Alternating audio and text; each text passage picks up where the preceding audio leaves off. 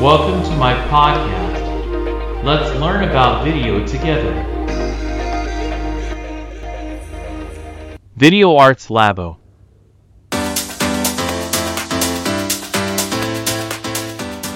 皆さんこんにちは。ビデオアーツラボへようこそ。この番組では神奈川県にある小さな町から映像制作に関する情報を中心に毎日発信していきます。はい。ということで皆さんこんにちは。ビデオアーツラボのさくです。えー1月19日金曜日となりました。いかがお過ごしでしょうか？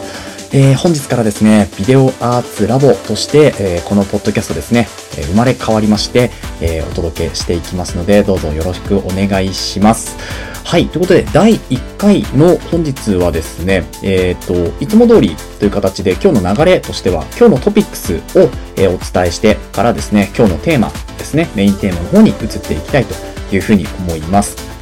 で、今日のテーマに関しては、あの、第1回ということで、えー自己紹介とですね、あとはこちらのビデオアーツラボというポッドキャスト、どういうポッドキャストなのかというところをですね、お話ししていこうというふうに思いますので、どうぞよろしくお願いします。それでは、本日のトピックスいきましょう。Today's topics はい。ということで、本日のトピックスですね。えー本日のトピックスは DJI から新製品が発表されましたので、そちらの方をですね、一緒に触れていこうと思います。今回 DJI から発表されたものはですね、DJI Mic 2と言われるものになっております。この DJI Mic 2ですね、えーっと、先日発表されまして、1月19日ではなく18日ですかね、発表されまして、で、えっと、ワイヤレスマイクという風になっております。で、このワイヤレスマイクがですね、本当にすごくて、あのーまあ、そもそもですね、えー前回の DJI マイク1の方でも、まあ、結構良さげなマイクだったんですけれども、まあ今回からかなりこうガラッと変わりましてですね、今からちょっと価格帯とかですね、あと同梱物、それからステスペックですね、を紹介していこうと思います。まず価格帯はですね、52,800円、こちら日本円ですけれども、52,800円となっております。なので、現在出ている、えっと、ロードから出ているですね、えっと、ロードのプロですね、えー、何でしたっけ、えっと、ワイヤレスマイクの、えーロードプロ、ちょっと忘れちゃったんですけど、えーそこがだいたい6万円ぐらいですね。なので、そこよりは少し安めというところですね。ただ、ホーリーランドから出てるラークマックスという、まあ、フラグシップモデルの、えーワイヤレスマイクよりはちょっと高めという形になっております。そして、えーレシーバー、同梱物がですね、レシーバーとトランスミッターが2つ、それから充電ケース、カメラの音声ケーブル、アダプターですね。こちら USB-C タイプのものが1つと、あとライトニングケーブルが付いております。それからウィンドスクリーン、マグネットクリップ、充電ケーブル、キャリーバッグという形で結構モリモリな形のセットで52,800円になっているので、まあ、結構お買い得かなと思います。そしてスペックの方なんですけれども、こちらですね、最大18時間駆動する、まあ、バッテリー込みですよね。18時間駆動っていう形になっていて、ノイズノイズキャンセリングもついております。それからですね、ここが結構注目されてるポイントなんですけれども、24ビットで、えっと 48kHz ですね。こちらで記録することはもちろんなんですけど、32ビットフロートの内部収録ができるというものになっているので、音割れがしないという風な形になっています。なので、まあ、この今、私の喋ってるマイクでは、残念ながら音割れ、あの、大きい声出すとしては、してしまうんですけども、それが、あの、この DJI マイク2だとないというところになります。そして距離としてはですね、伝送距離は250メートル離れても大丈夫という風な形ですね。あと、それから、マグネットの着脱。これはもう最近ラベリアマイクとか、その、ワイヤレスマイクでは大体こう、定番になってきたかなと思いますけど、服とね、えー服の、まあ、間というか、服にこうパチッと、えーな内側から磁石を入れて、で、外側にマイクをつけて止めるというものになってます。これすごく便利ですね。でそれから、トランスミッターに関しては、8ギガの内蔵メモリがありまして、そこで収録を可能というところですね。あとは、タッチパネルとダイヤル操作もできるので、まあ、タッチパネルだけでダイ、えー、と操作するのではなく、まあ、フリックとか使う場合は、ダイヤル操作でも可能というところで、この辺はこう使い分けができて便利かなというふうに思います。はい。そんな DJI Mic 2がですね、発表されまして、まあ、だいぶこう、X とかでも湧いてるんじゃないかなと思います。で、えっとですね、DJI Mic 2の方はもう Amazon から、えっと、日本、日本の Amazon でも発売されているようなので、あの、Amazon のアソシエイトリンクですね、貼ってありますので、興味のある方はそちらからぜひ見てみてください。はい。ということで、本日のトピックスとなりました。続いてはメインテーマの方に移りたいと思います。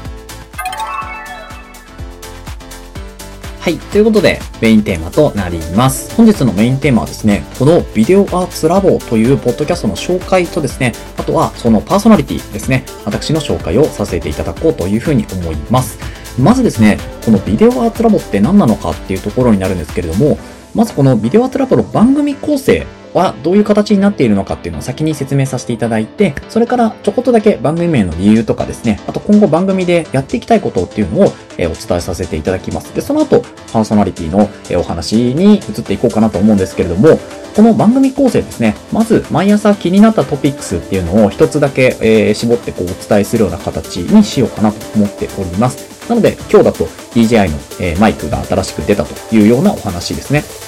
で、それからですね、あとは、えっ、と、映像制作、メインテーマでは映像制作に関する情報を中心に、まあ、撮影現場での経験とか失敗ですね。あとは、えー私の失敗とかですね。あとは、撮影の編集コツとか、あとは、最新映像機材の紹介とか、便利なツールとかっていうのを中心に毎日、えー配信していくようなポッドキャストにしていく、えー形となっております。で、番組名の理由としてはですね、あの、映像、もともと、えークリエイターズシードっていうですね、まあ、クリエイターの、こう、えー種みたいな形で、こう何か聞いてくださった方が、こう何かクリエイティブな、こう、アイデアだったり、何かにつなげてもらいたいなっていうところでお話をしていたんですけれども、えーそれをですね、まあ、映像一本に絞って、なおかつ、それ以外のこともちょっと話したいなというところで、まあ、あのまあ、ビデオっていうのを、まあ、映像っていうことなんですけれども、そこにアーツって言って、まあ、アーツっていうのはこのサイエンス以外の芸術だったり、まあ、文学だったりみたいなところの話も含めて、それを、ま、ラボ、まあ、研究所とか実験室みたいな形で皆さんと共有して、えーいろいろ盛り上げていきたいというふうに思って、まあ、この名前を付けました。なので、好きなことに加えて自分の考えも載せたいっていう意味が、このビデオアーツラボには、えー込められております。で、今後番組でやっていきたいこととしてはですね、えープロの方、えー映像制作のプロの方とかですね、あとはクリエイターさんとの対談っていうのもですね、このポッドキャストで取り上げていきたいなというふうに思っております。それから、えー余裕が出てきたら生配信とかですね、あとは、まあ、英語での発信っていうのもちょっとしていきたいなと視野に入れてる部分もあるので、まあ、そんな形で、えーこのビデオアーツラボですね、運用していきたいというふうに思っております。はい。それから、じゃあ、メインパーソナリティのお話っていうのをですね、まあ、聞いてくれる方がいらっしゃるかどうかわからないですけれども、最後お伝えして終わろうと思います。えーメインパーソナリティ、私はですね、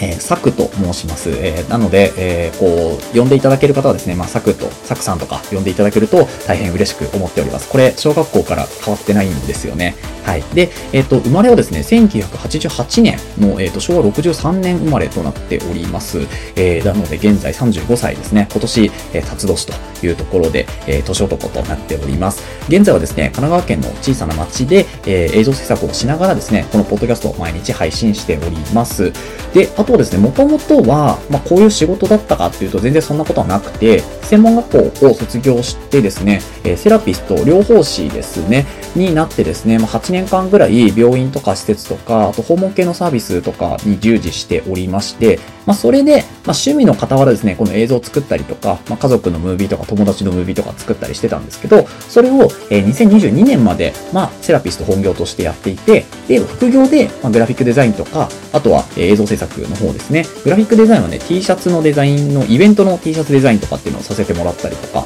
えーですね。そういうことをやっていながら映像制作もしていたというところですね。で、えーっと、それが一昨年までで、えー去年、2023年から映像制作にちょっと本腰を入れようということで、セラピストの仕事っていうのは、まあ、非常勤にちょっと落としてですね、日数減らして、えこちらの方、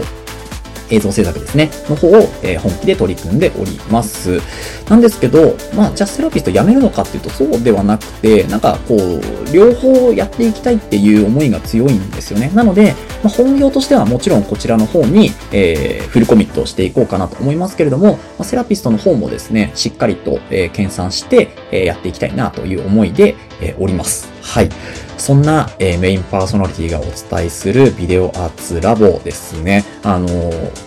まあ朝というか、基本朝に更新したいんですけれども、あの、できるだけこう、朝元気が出るような形、よし今日も頑張ろうっていう形の、えーラジオ、ポッドキャストにしていきたいかなと思ってます。その上で、まあ、こう、映像についての知識っていうのがちょっとこう、つけばいいかなっていうぐらいの気持ちで、あの、発信していきますので、えーどうぞ皆様よろしくお願いいたします。はい。ということで、本日は以上となります。えー、いや、本当にこう、1回目どうなるかなと思ったんですけど、まあ、ここからちょっとまた編集とか、えー、いろいろやってですね、あの、うまく皆さんにお伝えできればなと思っております。はい。そんな中で、えー、今日は締めさせていただきます。えー、この番組では神奈川県にある小さな町から映像制作に関する情報を中心に毎日発信しております。ポッドキャストで扱うテーマとしては、現場での知識、経験、失敗だったり、あとは撮影、編集のコツ、最新の映像機材やレビューなどをしていきます。ラジオの感想や質問も、えー、Google フォーム、もしくはですね、Spotify でお聞きの方はコメントからいただけると嬉しいです。各種 SNS アカウントだったり、あとはブログ、YouTube の、えー、リンクも載せておきますので、そちらもぜひ見てみてください。それではまた明日お会いしましょう。ご清聴ありがとうございました。